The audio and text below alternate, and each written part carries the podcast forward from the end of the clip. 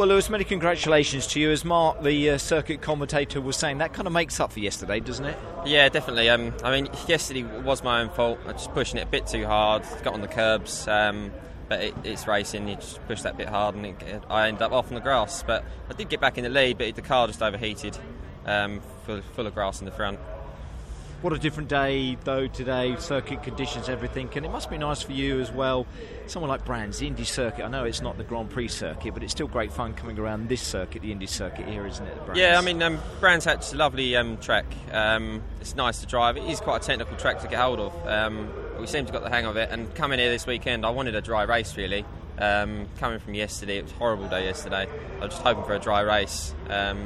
But yeah, we had it. So. And you got it, which is fantastic as well. And just finally, just tell us about the uh, silhouettes and the, the cars themselves. For anyone who doesn't know, and maybe comes to one of these BARC meetings, the championship meetings, and sees the silhouettes, you look at these cars and you think, Christ, what on earth are they? Can you explain to us, Lewis? They are. Uh, they're very basic under, underneath. Um, they're built on a space frame chassis um, with all uh, like fiberglass panels. They're super light, 850 kilos. Um, they run a Vauxhall uh, two litre engine, red top um, a Type 9 gearbox, so you can actually run a sequential gearbox now.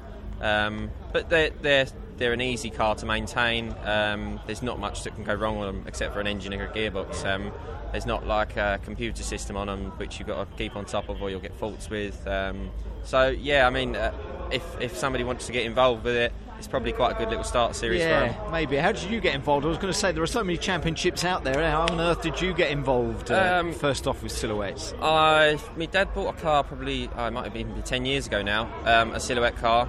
Um, and I basically used his car and I got into it, and that's where I went on really. Um, just progressed, progressed further and further. I mean, this year I've been racing in the Volkswagen Cup. Yep. Um, so I had a year off of it. Um, but I don't know my plans for next year. You don't know what next year. That's don't what you were just saying to Mark as well. Well, I won't ask you again because it's yeah. always that thing that we do ask you at this time of year. Well done in that race, though. Excellent Thank you very stuff. much. Thank you. Well Cheers. Thank you.